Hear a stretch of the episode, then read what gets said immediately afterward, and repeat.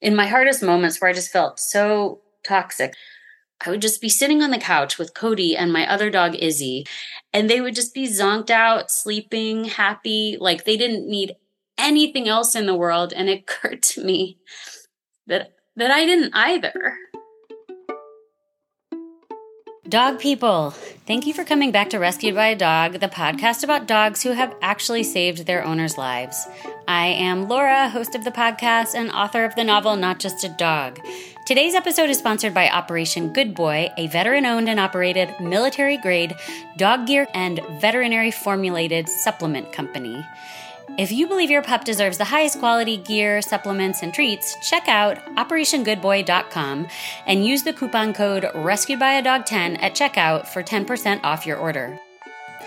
Today, I'm flipping the script a little and I'm going to tell my own story about struggles with debilitating chronic illness and how my dog Cody has helped me through.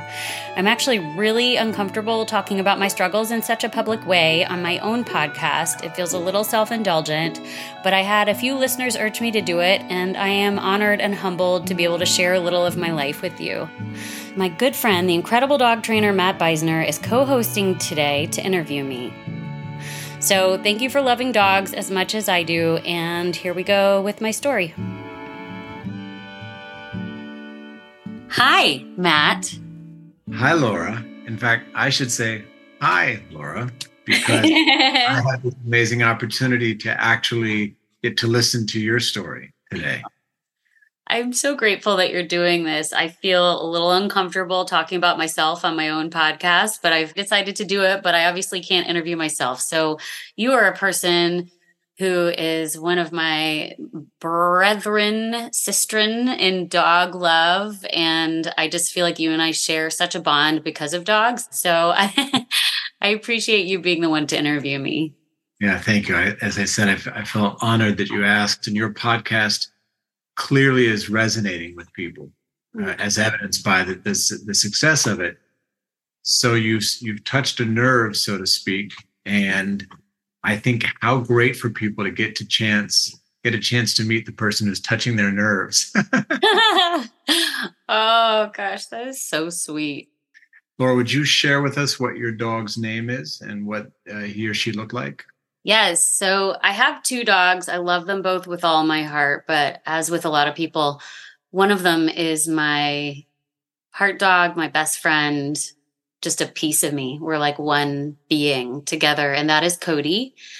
Cody is a 15 pound mutt. He is as mixy muddy as you can get. His DNA test said he was, let's see if I can get them all um, Min Pomeranian, Boston Terrier, Pekingese, Cocker Spaniel, and other. So he is very handsome dog. And when he goes to the dog park, he's kind of the he's the center of attention. Everybody wants to play with him. He's got all the moves. So he's just a fun, spunky little dude who has a lot of energy and a lot of love to give. And one person once told me he's um you know, dogs look like their owners. Uh, or act like their owners. When I first got him, someone said, "You, you know, you remind me of each other." And I said, "How?" And they said, "You're both small and excitable."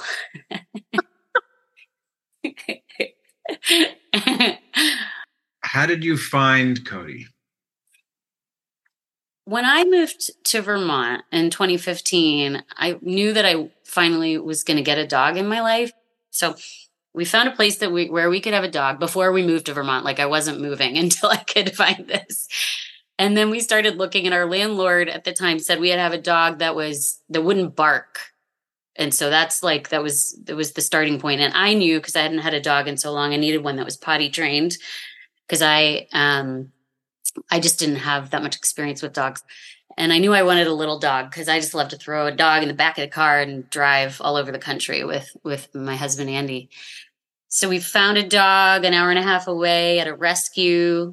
Um, drove up to meet him. We were just going to go look at him. We had plans to have our anniversary dinner that night at a fancy restaurant. And um, that anniversary dinner never happened. We showed up at the rescue, and this little skinny, God, he was so skinny. He was like nine pounds. He's 15 now. So super, super skinny dog came, they brought him out to meet us, us and he was super anxious and he just, we put a leash on him and tried to take him for a walk. He wasn't great on a leash, didn't know what to do. So um, we felt like we were stressing him out. So we were like, let's just sit down in a field and see what happens. And he immediately jumped in Andy's lap. That was the first move. And then just sat there looking anxious. And we were like, well, we're canceling dinner. and we took him home and he was so anxious. They said he was about a year old. I think he was younger. I think there was still a lot of puppy in him he had come from a home. All that we knew was that he had been found running down the highway and he had run down the highway away from his home several times. And we know there was another dog living there. I don't know what their relationship was, but I, I don't think it was great. And whenever he'd reach to touch him, he would flinch. Like this poor little dude. I mean, after we first got him, Matt, I was like, I've ruined his life. He whined all day. He wanted to be right next to me right next to me, like couldn't stand to be anywhere else, but he whined and it was, he would look around like he was looking for, I don't know, whoever had been kind to him in his life. I think at the rescue, they were super kind to him. So he was looking around for that. And we, we tried to crate him the first few nights um, outside of our bedroom. I was like, I'm not sleeping with the dog. There's no way I can't sleep well anyway. So we put him in a crate and he howled all night long. And finally, one night, poor thing broke out of his crate, which is super dangerous because you can like choke yourself breaking out of a crate, right? You know, like trying to shimmy through an opening that you've made. And when we went downstairs in the middle of the night, we found him sitting on the couch and he sort of looked at us like, okay, if you let me just sleep here, I don't need to sleep in the bed. I just can't be in that crate. And so he slept on the couch then for a few weeks and that went really well but i would wake up at like 4.30 in the morning worrying about him and go downstairs. And then uh, about a month into having him we went on a trip and he slept in the bed with us and that was it. We were we were done. He slept in the bed from then on and his anxiety went away. As soon as he started sleeping in bed he was like you and me. It's you and me forever. And we quickly became so close that over time like he made it his job to learn me. He, he needed a job, and his job became to learn me and my moods and my needs and what I was doing and learn language that I was saying. And just that was enough for him, which always amazes me about dogs. Like, how how is that enough for a dog that has to stay inside all the time except when i'm walking him four times a day but that just was the job that he wanted to do and he would he started sleeping the other sign that he was he was all in and this happened even before his anxiety went away the whining was the main thing that really affected me and it was all day whenever he was awake he was whining that is it must be like when your baby cries all the time I mean, I know it's not like that because babies are humans, but I am a dog parent. So I put all my maternal instincts into my dogs. So listening to your dog cry all day is heartbreaking. He started, I would work on the couch every day. I worked from home and I would work on the couch every day and he would nestle between me and the couch with his belly up. And he would sleep next to me, spread eagle, unabashed. And he would fall so deeply asleep while I was working. And I think he was like recovering from everything he'd been through for a year. And that deep sleep to me just looked like so relaxed that I knew he felt okay being with us. Wow. And he was so skinny, he just wanted to eat and eat and eat. And you just can't feed a dog that skinny all day long. So, and he had so much puppy energy still. So I remember I would take a piece of kibble and throw it across the, the room. He would go get it. He'd come back to me. I would throw another one because this would stop him from whining, use some of his energy, but it would give him enough energy that he could do this for. And that was in addition to his regular meals that he was getting that he just wolfed down. So I had to figure out what to. I remember calling my best friend, who's a dog, uh, very ex- experienced dog person, and I said, "What do dogs do all day?" it was confounding to me, and she just laughed. She was like, I don't know. Like they just learned to self soothe at some point. And he had no ability to self soothe. And I didn't have the ability to soothe him. So I just was throwing kibble across the room until he would calm down. And then I swear, someone told me it takes about a month for a dog to like for their cortisol to come down when they get out of a bad situation and it it was like this magic period so i would always tell other people now like just give it a month because it's going to change after a month even if it doesn't even if all the issues don't go away it's going to change. So my one of my big questions here is how cody has saved your life. And i and i understand in the context of this this really beautiful and deep podcast that you have created for for people that you may not compare your stories in weight to others. Uh, but there's no doubt that this dog has changed your life irre- irrevocably. Yeah that's so true. I like how you put that. I just don't i i, I don't I think it's really important for me this time in the in this context not to compare the weight of it to other stories because I will I tend to minimize things in my own mind. But what I know is that I don't know how I could have emotionally survived the last three years of my life without Cody in it and my other dog. And they serve very different purposes. I don't want to say serve purposes. That sounds like they're tools, but they they fill different emotional needs for me. But I'm going to focus on Cody. So I I went through a lot of trauma in the last 5 years. And I won't get into all the trauma here because some of it is personal, but then in 2020 the pandemic happened, which was difficult for all of us. And I got COVID before the vaccine. So I got the gnarly kind of COVID in July of 2020 on my way to Austin to take a job. And it wiped me out like nothing. I have never felt such crushing fatigue in my life. I missed my first day on site for the job because I was sick. And a week and a half later, I just showed up for it. And I worked in an animal shelter. It was the most rewarding work I've ever done it was also it was also emotionally incredibly crushing to me. There is I am so grateful for everyone who does the work of animal welfare, particularly on the ground in shelters. But shelters are in crisis right now. I think we all know that. And it was my job to decide which dogs needed to be euthanized sometimes and then when I did that, I'd have to go to the euthanasia and I would hold the dog's head in my hand and I would kiss the dog on the forehead. It still makes me cry. And um, and these were at the shelter that I worked at. These were dogs that were not savable, and even still, because we were it was a no kill shelter, and so these were dogs with behavior problems, that we had tried to rehab and couldn't, but I still knew them. They were still my friends. They were dogs that I had my team had known and worked with. And and being part of the team that had to decide which I was at times in a position of advocating for us to euthanize a dog because I knew that the dog's behaviors were too dangerous and to advocate to kill a dog when you are a person who decided to have dogs rather than children is a burden that I wasn't prepared for. I think I think the way to put it is it's my dog. Do you hear my dog dreaming? If you can hear that, that's Izzy dreaming. Hold on, I'm just gonna stop her. It's so cute. That's amazing. I can hear the dreaming. Somewhere in a REM cycle, there's a squirrel that's getting caught. Andy likes to say she chases Dobermans in her dreams. She's also 15 pounds. Um, it is hard to manage a large team of people doing work that requires them to be so emotionally invested in and know that they can't save every animal.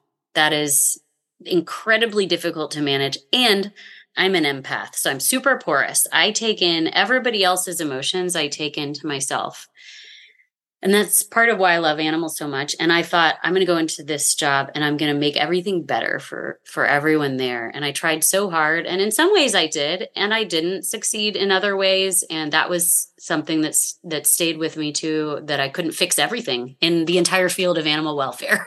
you know, like that would that's the goal. And it I know so many people making big progress on that, but I was just carrying around these burdens every day. And meanwhile, I was um my had no immune system. So I I unbeknownst to me, I got parasites from the shelter. Most people can just process them right out. I can't. I couldn't because I had no immune system to move things through me. So I I got parasites and I also um was exposed exposed to mold and I got mold poisoning and my, I was just getting sicker and sicker and didn't know why. And I kept pushing through it, working extremely long, difficult weeks until at the end of a couple years, my body stopped. My body just stopped working. And the catalyst for it was my favorite dog at the shelter. She had lived in my she'd lived in my office for nine months. Bridget, you know, you knew Bridget she had found a foster during COVID and and then the foster had to bring her back to the shelter because she they had to go back to work and that happened to so many dogs. And her stress levels in shelter were so high that we had to give her medications for her for her stress and we had to give her pain medications because we had taken her in when she jumped off a third story balcony and broke her legs and um, we we did surgery and repaired them, but the pain never went away. She had hip dysplasia and some things. So she was on pain meds and she was on stress meds and her liver gave out. Her liver gave out while she was back in a shelter, not even back in a home. So I I quit my job knowing that I was not emotionally or physically well. And I decided I was just going to help this one dog. Just going to help her. And as soon as I started really focusing on her, I realized how much pain she was in and that she, it, it wasn't okay that that to keep her alive. I I realized that she was going downhill very quickly. You know, when you have when you have a dog going into liver liver failure, it happens so quickly. And she's a dog who would would push through things sometimes, so we didn't know how bad it was. So I adopted her. She couldn't live with my dogs so i adopted her and lived in a house with her for a weekend and then and then we euthanized her. And um, that was at the tail end of doing this hard work with covid with parasites in me and with mold growing inside me and my body just decided it wasn't going to work anymore and i ended up earlier this year um, being bedridden for three months. Through all this, my dog, Cody, he's so sensitive too. He's porous as well. And he was constantly by my side, constantly aware that I wasn't feeling well, and just would, even more than normal, would not leave me. He would, when I started having a panic attack, he would come and lay on me like on my chest. And it would make him anxious too which sometimes made me more anxious. But the empathy was just so beautiful. He would just lay on me and look at me in the eyes like mommy just be here with me. I'm here. I'm, I, he didn't know what to do. He wasn't like one of those dogs that would lay on you and just feel calm and put their head on your shoulder. He would look at me like we have to fix this. This is terrible. We have to fix this i was just a destroyed mess. And somehow he still, his number one goal in life was to find ways to let me know that he was here for me. Until during the three months that I was bedridden, I would many days I didn't leave the. I couldn't leave the house. I couldn't even take him for a walk. And he stopped he would go for a walk maybe two times a day. He he normally goes for four or five walks a day. He loves walks, loves it. It's his favorite thing in the world. So my husband was taking him for all the walks. He just didn't want to go because he just wanted to make sure on my hardest. It was always my hardest days. He just wouldn't leave me. And so I had these moments of bliss, you know, when your whole life is kind of stripped away from you and you can't socialize and you can't drive and you can't work because the brain fog is just so intense. Um, my long COVID was was activated and that was one of the hardest parts of it. Um, and I was treating the parasites and I was treating the mold and those meds are really hard. So in my hardest moments where I just felt so toxic that I could I would go from the bed to the couch and back to the bed and that was all I could do and some days couldn't even watch TV because my brain was so hurt was so overwhelmed and so foggy and so tired I couldn't even look at a TV screen.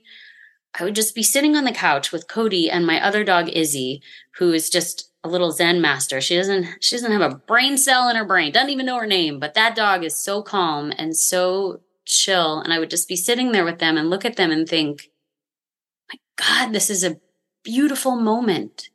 I am so complete right now because I have Cody. His spot is between my legs, sitting on the couch, legs out. He's between them. Izzy's spot is next to me. They never move those spots. And they would just be zonked out, sleeping, happy, like they didn't need anything else in the world. And it occurred to me that that I didn't either. You know, like it those moments like reset all the priorities in my life. I, I'm a different person, and I I swear it's because of Cody and Izzy teaching me that I wasn't being enough of a dog. like I was, I just need, I just need to be more like a dog. And even if instead of like getting in my head about whether or not I'm ever going to have a normal life, just like be in that normal moment with them and realize that it's perfect. Thank you for sharing and and that level of vulnerability and your description of everything that was going on and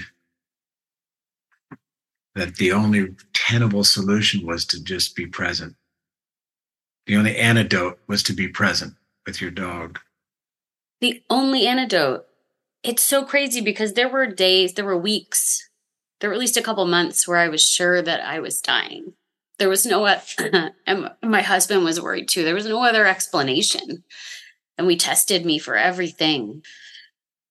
And for many people, as it turns out, having, when you have long COVID, it's often combined with other issues. That's why long COVID takes over some people and it doesn't take over others. So I had um, I was already experiencing extreme anxiety, mold exposure, parasites, and then COVID took over my body.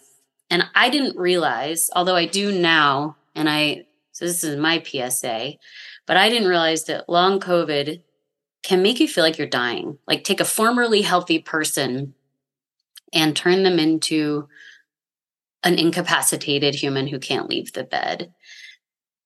I say all that to say when I was at my worst, there were days when I felt so sick. It's hard to explain to someone how sick you can feel, but there there were days I told Andy, um, and this is extraordinary because I am a liver. I'm a life lover. I love life so much. But there were days when I told Andy, if you told me this is how I would feel for the rest of my life, I would rather not be alive. This is not a suicidal thought. It's just like I had no vitality. I felt toxic from head to toe. I couldn't do anything except lie in bed with my dog. But somehow that that was enough to get me through that time. You know, and friends make themselves scarce. Some like I, you know, nobody knows what to say to you. Have had a couple friends who showed up so strongly for me, so beautifully, and others that didn't know what to say because every time they talked to me, I had like a flat affect. I had no, I had nothing to give to them, and so they understandably pieced out for a while. And your dogs just don't piece out. yeah, isn't that something? Yeah. yeah, your dogs don't just peace out. Not only do they not peace out, they step up, right? Yeah. Friends will friends will try to step up, but there's it's awkward. They don't know exactly what to say or what to do, and your dog's like, "That's okay. I know what to do now. I've got this." That's that's like the that is uh, these two words shouldn't go together, but that is the hardcore divine in a dog. Yes. You know, that in spite of everything that humans have done or not done for me, I am going to show up like a mother. Yeah. You can't stop me. You can't stop me. Yeah. So, to keep people, including myself, current how are you feeling today and what's the arc of your of your days like now yeah that's a nice question what's interesting about when you have a chronic illness and i've interviewed a couple people for this podcast and they all have the same experiences that when you start getting better everyone's like oh good you're better we can do all these things again um, you're, you're back to normal and it's just it's not like that. It's not like that for chronic illness. It's not like that for the people I've spoken to that have been recovering from cancer. You get to a point where you know you're not dying, and then there's a very long road ahead. And I'm in the middle of that long road right now, and I'm doing some incredible work on um, neural retraining, one of these um, limbic system retraining programs that is changing my life. Um, and I'm I'm found the doctors that I need now so I am walking my dog again and I am going to the movies today. I told my friend I had to go to a 4:30 showing because she said, "Can we go to a 6:30 movie?" And I was like, "You're crazy. There's no way I'm going to a 6:30 movie. I'll be in bed at 7." On Saturday, I hung out with four friends. I couldn't socialize for 3 months. And seeing four friends just filled me up. And then I had to stay home for 3 days after even the fact that I'm talking to you with some vitality in my voice is like you've you spoke to me several months ago and I think I hope I sound different from then. Yeah, well your spirit is always there. You said something I want to draw a parallel to and that is it is terrifying to not know what's inside you.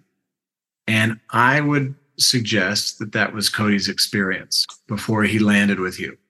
Oh, wow. Yeah. And it appears to me that Cody has coached you in how to be present. And so that uh, that practice of being present is what makes today's conversation possible because being present is not being present is not the same thing as being balanced.